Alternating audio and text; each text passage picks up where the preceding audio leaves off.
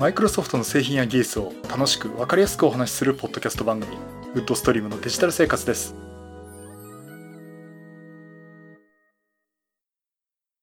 第528回目の配信になります。お届けしますのは木澤です。よろしくお願いします。はい第528回目になります。この配信はクラウドファンディングキャンファイアのファンクラブより皆様のご支援をいただいて配信しております。今回も安根さんはじめ合計8名の方にご支援をいただいております。ありがとうございます。ご支援の内容に関しましては、この番組ウェブサイト、windows-podcast.com でご案内しております。もしご協力いただけるでしたらよろしくお願いします。また、リスナーの皆さんとのコミュニケーション場としてチャットサイト Discord にサーバーを開設しております。こちらはポッドキャスト番組、電気屋ウォーカーと共同運営しております。よかったら参加してみてください。Discord サーバーの URL は番組ウェブサイトにリンクが貼ってあります。はい、ということで、ちょっと、音どうでしょうね。まあそんなのどうだっていいでって言われそうなんですけども。えっ、ー、と、実はこのマイク、えー、ずっと前からね、もう1年ぐらい前からね、えー、使っております、ゼンハイザーの E935 というマイクですね。これ聞いてね、ピンと来た方おられると思うんですけども、あの、ポッドキャスト番組でもね、お話しされてます、そのバックス、バックスペース FM のドリキンさん。えー、ドリキンさんも、このダイナミックマイクとで E935、他を買われたっていうことでね、あの、この前 YouTube でも、え、E935 買われたってことでやっておりました。あ、同じマイクだと。ちょっと感激と思ったんですけどね。うん。まあ、あの、ここはね、結構、いろいろと私も考えて、まあ、コンデンサーマイクだとかね、いろいろと試そうかなと思った時に、あの、やっぱり変に音を拾っちゃわないっていうかね、あの、感度は低いんだけども、余計なところ取らないっていうところで、こう喋りにはちょうどいいのかなっていうことで、このマイクにしていました。まあ、あの、電気ウォーカーのコーヒーさんがね、ダイナミックマイク派っていうかね、そういう考えで、ちょっといろいろ教えてもらって、で、みんなね、SM58 ってマイクがあるんですけど、みんなが持ってるんで、じゃあ私はちょっと別の買おうってことでね、1年ぐらい前に買って使っています。で、ただやっぱりあの、今までね、あの、口をこう離して結構撮ってたんで、レベルが低かったりとかね、そういったことがありまして、ちょっと今収録環境をね、え変えて、っていうかちょっと調整をしてみました。まあ結果的には編集してやるんで、同じような音が、だ、だと思うんですけどね。まあそんなことを、えちょっといじってます。まあこれもちょっと趣味ということでやってます。うん、私もこれ防音材貼ろうかな。なんかね、反射するとこがあるんですよね。うん。まあ、ちょっと考えたいと思います。えー、またね、そういう面白いこともあると思うんですが。えっと、それで、まずですね、え、お話ご案内したいのが、ドットネットラボ勉強会。え、前回だったかに、4月は4月18日、5月は5月16日に開催すると、かもよっていう話でね、案内させてもらったんですが、えー、っと、ちょっと予想通りですね、中止になってしまいました。えー、っと、これ日本マイクロソフト、てかマイクロソフトコミュニティリングっていう事務局がありまして、そこがね、あのマイクロソフトってか我々こうコミュニティに対して会議室を貸してくれたりとか、まあいろいろね、いろいろ面倒見てもらってるんですが、そちらの方の担当の方からね、あの私の方にメールがありまして、4月いっぱい、えマイクロソフトとしたイベントとか、あとそういった会議室貸し出しっていうかね、そういうコミュニティ向けっていうのを、えー、そういう中止措置を延長させていただきますっていうお話がありまして。まあ、よってその4月18日の予約は、え、使用中止ということになりましたっていうことを連絡いただきました。まあ、これね、マイクロソフトの方もね、結構大変だと思うんですね。こういったとこ見ながらね。えー、いろいろ調整しなきゃいけないと思いますし、まあ、東京都、まあ私は神奈川県なんですけど、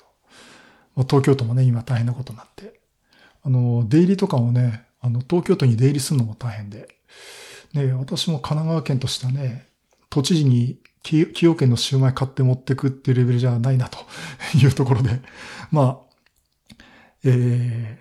ー、今のはわかる人向けですけど、大体わかる人が多いみたいで、はい。あの、まあ、そんなことを考えてて、ちょっと行き来ができないなっていうかね、えー、そんなことがあって、まあ非常に難しいなっていう状況になってます。で、まあ、この状況でね、4月の半ばにね、マイクロソフトが開放するわけがないなっていうか、やっぱりあの、それなりの企業ですし、それ前回も話しましたけどね。あの、やっぱりちょっと大事は取ってるなと思いまして、やはりそうだろうなと思いました。で、だからつって、4月も勉強会を中止にしますかっていうと、もういい加にそれはねえだろうっていうのがちょっと私も考えあるし、やっぱりコミュニティ活動って継続することがやはり何よりも重要で、まあ、この番組もそうですけどね、いろいろね、苦労しながらも、ね、質はともかくっていうのもあるんですけども、継続してるっていうことはやっぱり重要だと思うんで、えっと、まあ、なんとかしようよっていうところでですね、えっと、今ですね、オンラインの勉強会を開催することを決定しました。えっと、実際は、ここ3回連続で話している Microsoft Teams、これを使いまして、完全オンラインの状態で勉強会を開催すると。えっ、と、ですから参加される皆さんは Teams を立ち上げてもらって、スライドとかね、この音声、映像とかで勉強会を見ていただく。で、我々こう司会する側、あと登壇していただく方も、それぞれのご自宅、まあ中にはお仕事場の方もいられると思うんですが、そこから、えー、それぞれ別の場所からですね、勉強会を開催するっていうかね、私は司会をして、司会進行して、登壇者の方はスライドを用意して、それぞれの場所から発表してもらうという形をとります。あの、Azure のグループだとか SQL サーバーのグループだとかですね、そういった皆さんも、あの、すでにこういったオンラインの勉強会を開催しています。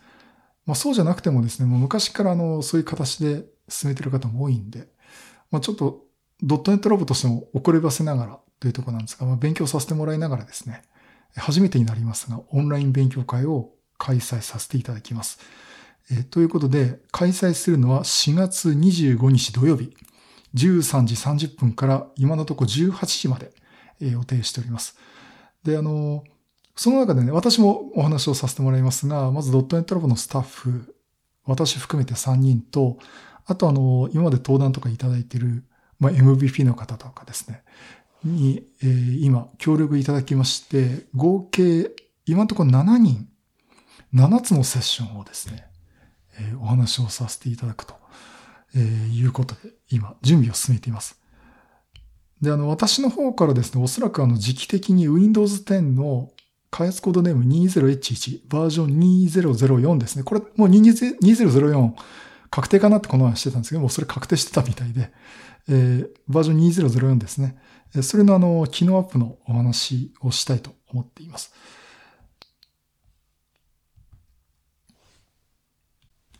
えっと、それと他の登壇者の方は、えっと、まだ調整中というか、まだあの、詳細っていうかね、集めきれてないんですが、えっ、と、その中でね、あの、決まってるところで、非常にあの、聞いていただきたいっていうか、あの、興味深いお話いただくのは、え、これマイクロソフト MB もやられてます、松本さん、えー、ホチキス先生ですね。多分、ホチキス先生って言った方が皆さん通じると思うんですが、えー、ホチキス先生、あの、学校関係の方でして、まあ、教育関係の方でして、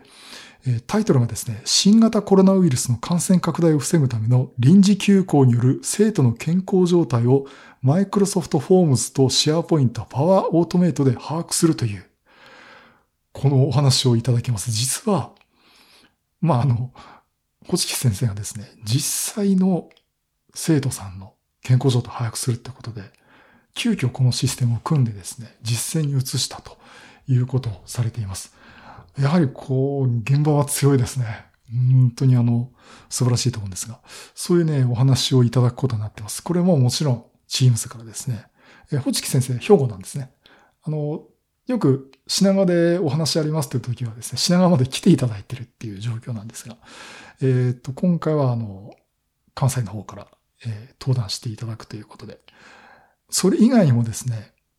あの、やっぱりこの Teams 絡みの API の呼び出したというお話とか、あと今まであの、2月3月とか、ちょっと勉強会で流れてしまった、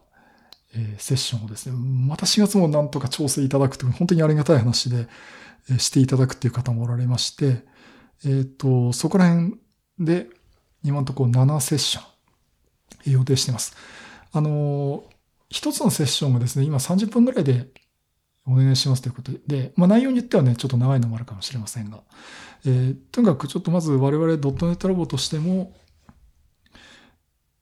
まあ、あの、オンラインっていうの挑戦してみようとで、この調子でひょっとしたら5月もわからないんで、5月もやってみます。状況により、その、品川にね、あの、セミナールーム予約はしてるんですけど、もし貸していただけない状態になったら、またオンラインの勉強会をしたいと思いますし、今後あの、YouTube のライブ配信とかもね、これを機会に、えー、もうやっていこうということにしました。えー、という話をですね、一応あの、昨日の夜ですね、あの、ドットネットラボの緊急ミーティングってことでスタッフ、まあ全員は集まれないんですけど、えっ、ー、と、まあ主要なね、高尾さんだとか あの、そこら辺のね、主要な人とお話をして、私がこうスライドを作ってこういう方針でいきますって話で、まあ、皆さんと合意得てですね、えー、進めることにしました。うん、まあね、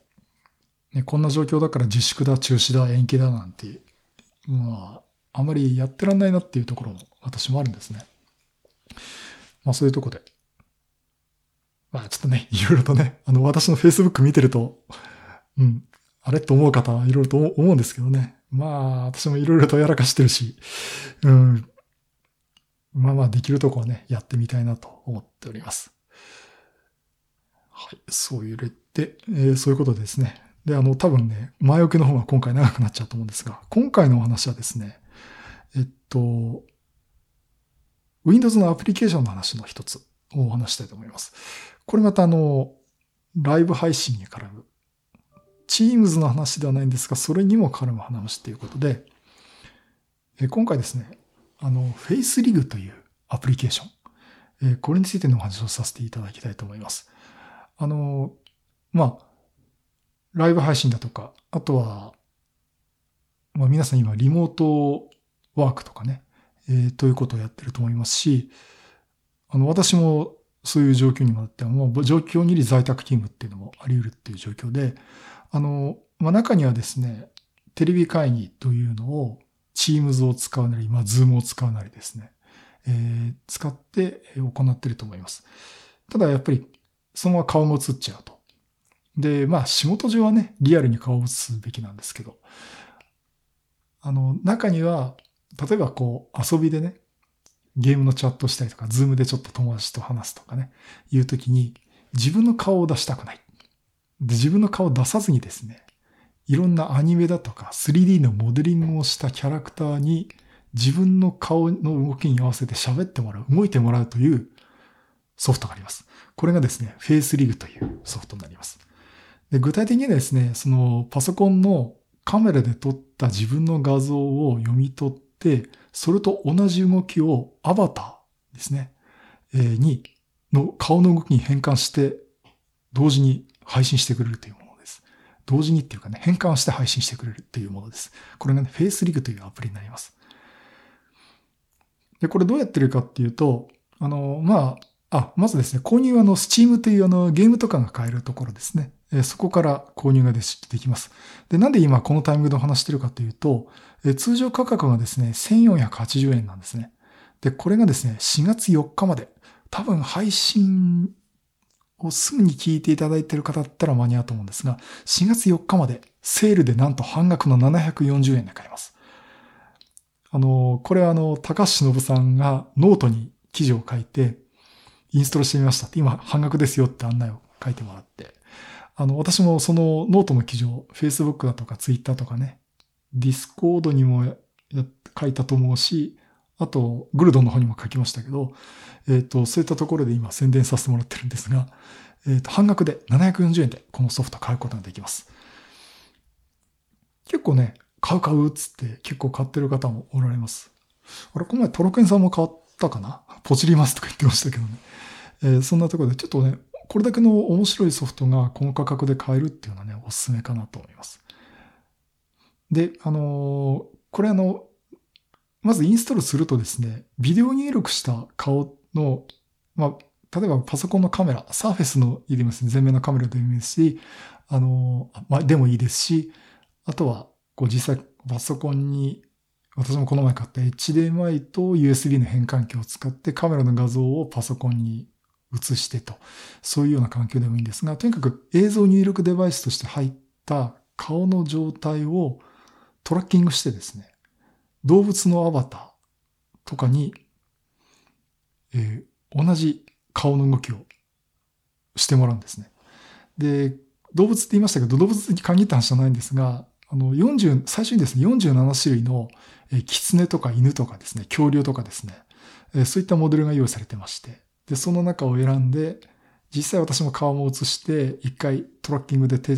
取り込んでから、それ以降はですね、私の顔の動き、口の動きに合わせて、アバターが動いてくれる。で、まあ代表的なのはこれキツネなんですけど、実際私もこうキツネの顔してね、え顔を動かして、えやってみました。まあ、あの、面白いですね。顔の向こう向きも変えるし、えっと、口の向きもある程度真似してくれるんで、えっと、その、私が喋ってるように見えるんですね、キツネが。キツネが私の声で。えー、そんな感じでね、結構これ面白いソフトです。ですから、あの、何も、あ、これ録画もできますんで、例えば、ライブ配信じゃなくても、YouTube でね、あの、後で編集して録画配信してもいいですし、あとは普通にね、動かしてみて楽しむってこともできます。で、これがですね、47種類の 3D モデルが入っています。えっと、恐竜とかもありますね。犬とかね。うん。まあ私は結構これ、最初に入ってるキツネがお気に入りかなっていうところなんですが、まあいろいろ試せます。で、それに追加モジュールっていうのがあって、これライブ 2D と言ってる、えー、追加モジュールがあってですね、これ別売りなんですが、アニメのようなキャラクターが動かせます。で、いわゆる可愛い萌え系の女の子がですね、出てきて、動いてくれるんですね。うん、あの、女の子何人いたかな？えっ、ー、と、16種類です。えっ、ー、と、いて、中にはなんかずっと怒ったままの顔してる子もいてですね、多分これツンデレ系のやつかなと思うんですけども、えー、そういった方もおられまして、おられましてっていうのおかしいか。あの、逆にそういうのをね、やってみるの面白いかと思います。ただ声はね、男性の声だったら気持ち悪いんで、これ声の変換をするか、なんか、自分でテキストで打ってね、あの、ボイスロイドとかありますんでね、それと連動させて、見ても面白いかなと思っています。えっと、それが追加モジュールで、今キャンペーンで199円です。ですから、あの、私今ね、この、スチームで、えっと、フェイスリーグを740円買って、さらに、この萌え系女の子のやつもですね、ちょっと買ってみてですね、199円で買いましたんで。まあまあ、あの、楽しめると思いますし、まあ、勉強会で使うかどうかわかんないですけどね、こう、ちょっと友達の集まりっていうか、えー、そこでね、えー、お遊びで出てもいいかなと思ってます。昨日はあの、ドッテントラボの、あの、勉強会の、まあ、スタッフ緊急ミーティングでね、一人犬になって出てきた人がいますけど、まあ、もういいよ、そのままあの、当日の勉強会も犬、犬まま喋ってもいいよって話をしてまして。人の顔をね、あんまり出したくないっていう方で、まあ、ある程度許されるんであれば、これ使ってもいいかなと思っています。うん。あの、中に確かマイクロソフトの社員の方もね、仕事で普通に使っちゃってる方もいるみたいで、まあそういう状態がわかるところなんでしょうけど、まあ、あの、結構皆さん、このフェイスリーグが今半額で買えるってところでね、えー、結構買ってる方いますんで。キャンペーン終わってもね、1480円で買えると思います。それだけでもすごくいいと思いますんで。まあ、できれば今、半額、4月4日までですんで、えー、よ、よかったら試してみてください。あの、これ買い方はですね、Steam、STEAM という、あの、ゲームとかを配信してる、えー、ところで、まあそこからアプリ、その Steam のアプリインストールして、その中でゲームを買うっていう形で、えー、購入します。まあクレジットカード決済とかでね、買うことができます。私もこれ、Steam はですね、Doom を買って遊んでますんで、まあアカウント持ってても、クレジットカードも登録してるんで、それで、その中でね、フェイスリムを買いました。うん、それ見てた、確か、トゥームレーダー買ったんだけど遊んでなかったなっていうのが分かって、後でちょっとやってみようかなと思うんですが。まあ、それともかくですね、まあ、そういうことが買えますんで、えー、ぜひ、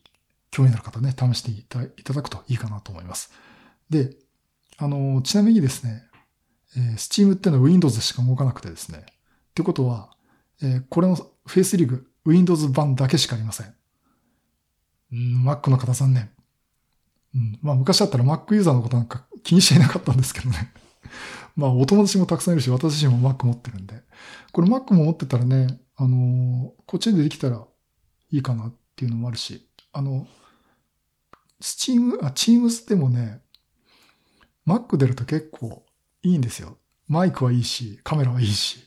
すぐ準備できますしね。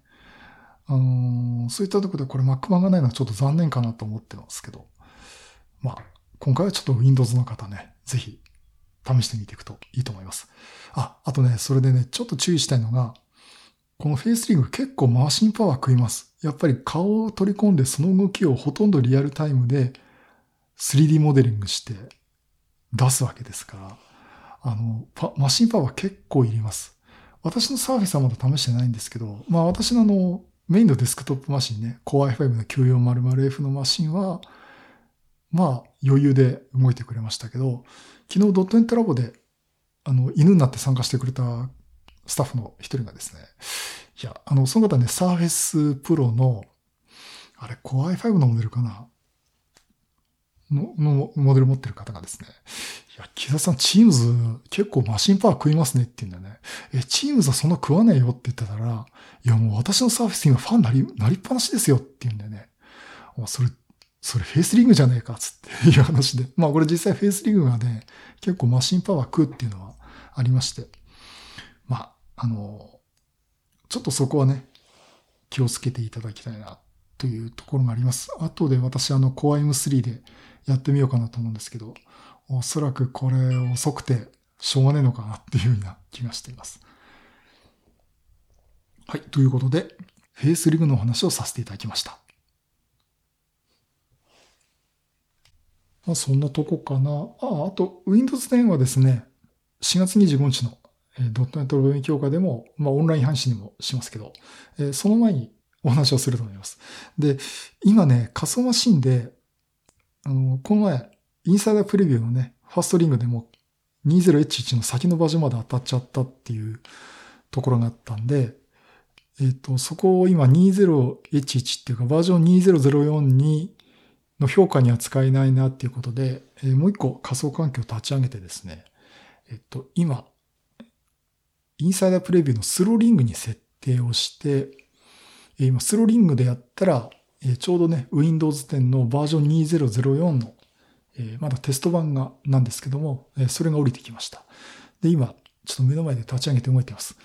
この後ね、Windows Subsystem for Linux 2が、あ、そうか。ハイパー V の中で動いてんだよな。ちょっと試してみますけど、うまくいくかどうかですね。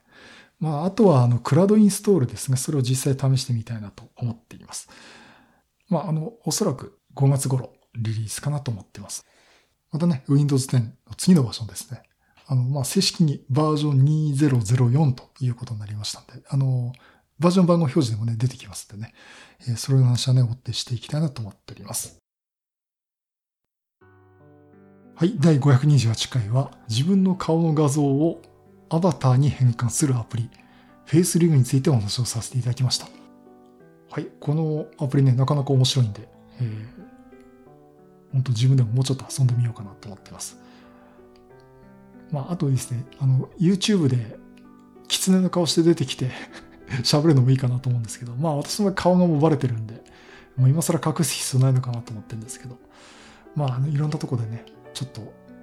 楽しめるのかなと思っています。えっと、あと、まあちょっとね、あまりこういうこのご時世の話はしない方がいいのかもしれませんけども、まあ、結構その新型コロナウイルスで、えー、っと、結構その外出もできない。あの、私も神奈川県なんですけど、えー、不給不要の外出は避けることっていうことでね。あの、東京の方も、まあ、関東圏内のニュースとかを見ると、もう軒並み外出禁止っていう状況になってまして、えっと、ただあんまりその話がここが禁止になってますあそこがどうなってますって話はね。しちゃいけない雰囲気にもなってるってところでなんか最近息苦しいなっていうところあります。もちろんねあの人を不愉快にさせるような言動不安にさせるような言動はしてはいけないっていう考え方はあの私も全く同意で。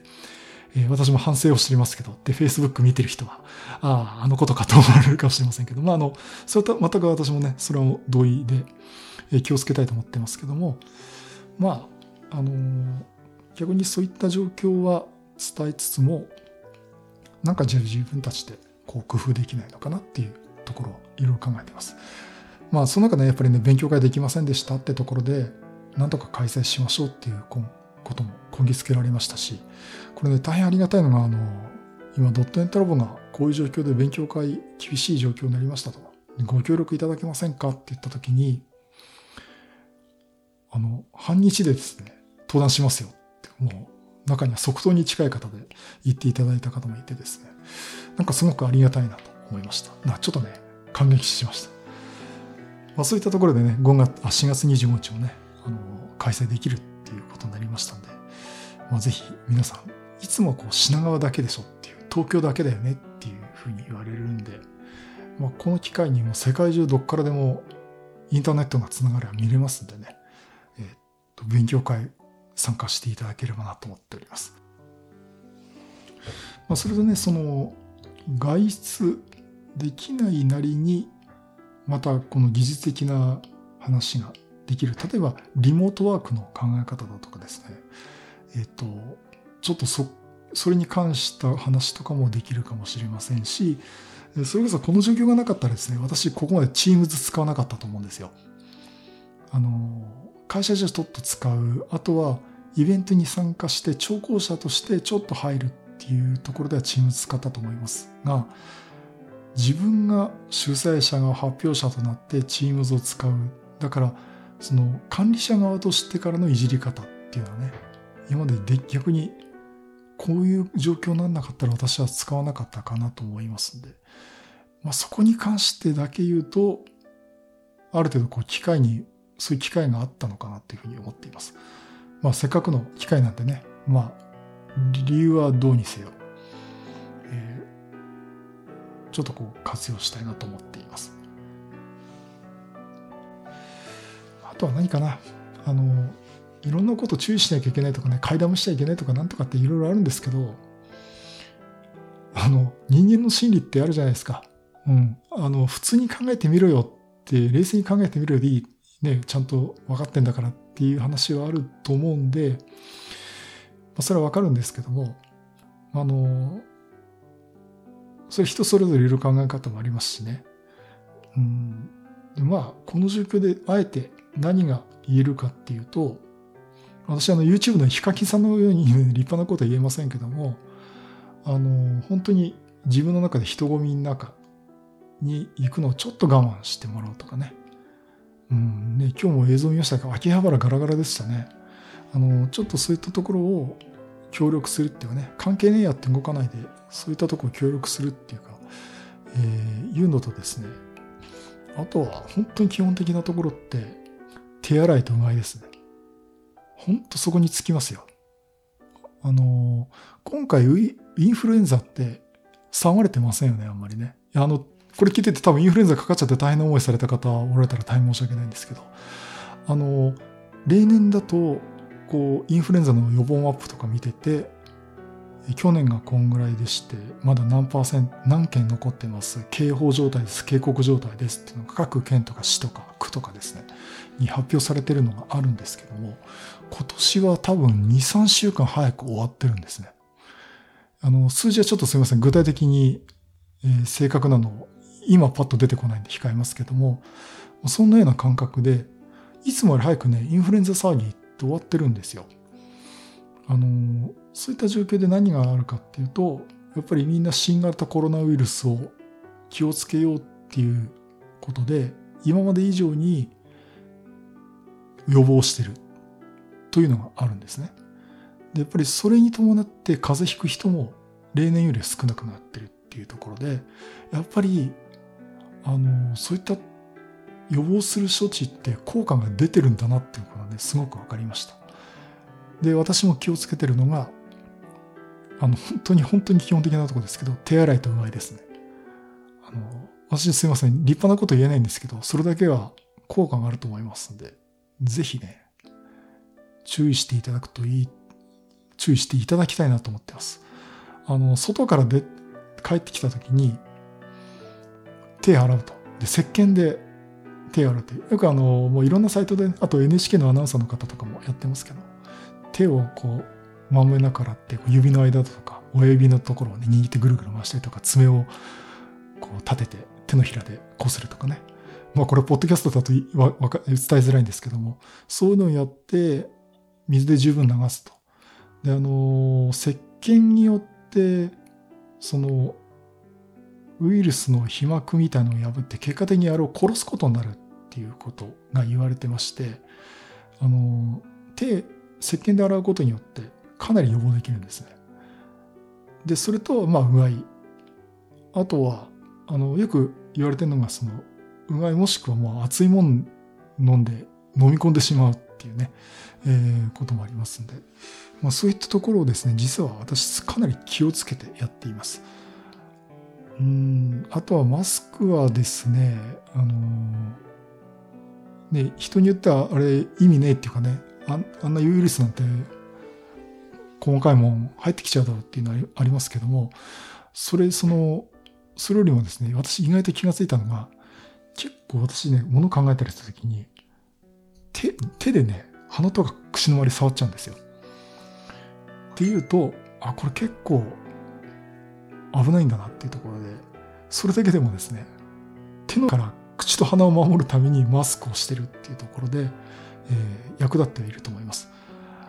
で、最近あれですね、マスクも買えないんで、自作する方もおられますしね。まあ、でもそれだけでもその、ね、例えば、な、な、N、N95 だったっあの、そんないい比較のものじゃなくても、ないよりはマシだと思いますんで、えー、そこはですね、注意していただくといいと思います。それだけかな。手洗えですね。一言。うん、石鹸で手洗えよですね。あと飲食店入る前。あとは例えば駅降りて飲食店に行く前にトイレに行って手洗うとかね。そんぐらいしてます。それで大体確率は下げられると思いますんで。うん。本当にそういうとこを基本的なとこを抑えるだけかなと思ってますね。で、できるのってそんなもんなんですよ。まあ、あの、そういうとこでぜひ皆さんも注意していただきたいなと。なんか本題より長く喋っちゃいましたけど、えー、そんな風に思ってますね。まあ、一応すいません。一応情報発信する立場の人間としてですね、お話をさせていただきました。はい。えー、ということで、まあ、ちょっとまだ厳しい状況続くと思いますけども、まあ、勉強会もオンラインでやって、じ、ね、テクノロジーで解決するのはエンジニアの仕事じゃないかっていうふうに言われたこともありますのでね。まあ、あの、そういった形で、あの、立ち止まらずにですね、進めていきたいと思ってますんで、えー、今後ともよろしくお願いします。はい。そういうことでまたいろんなネタ集めてお話したいと思います。またよろしくお願いします。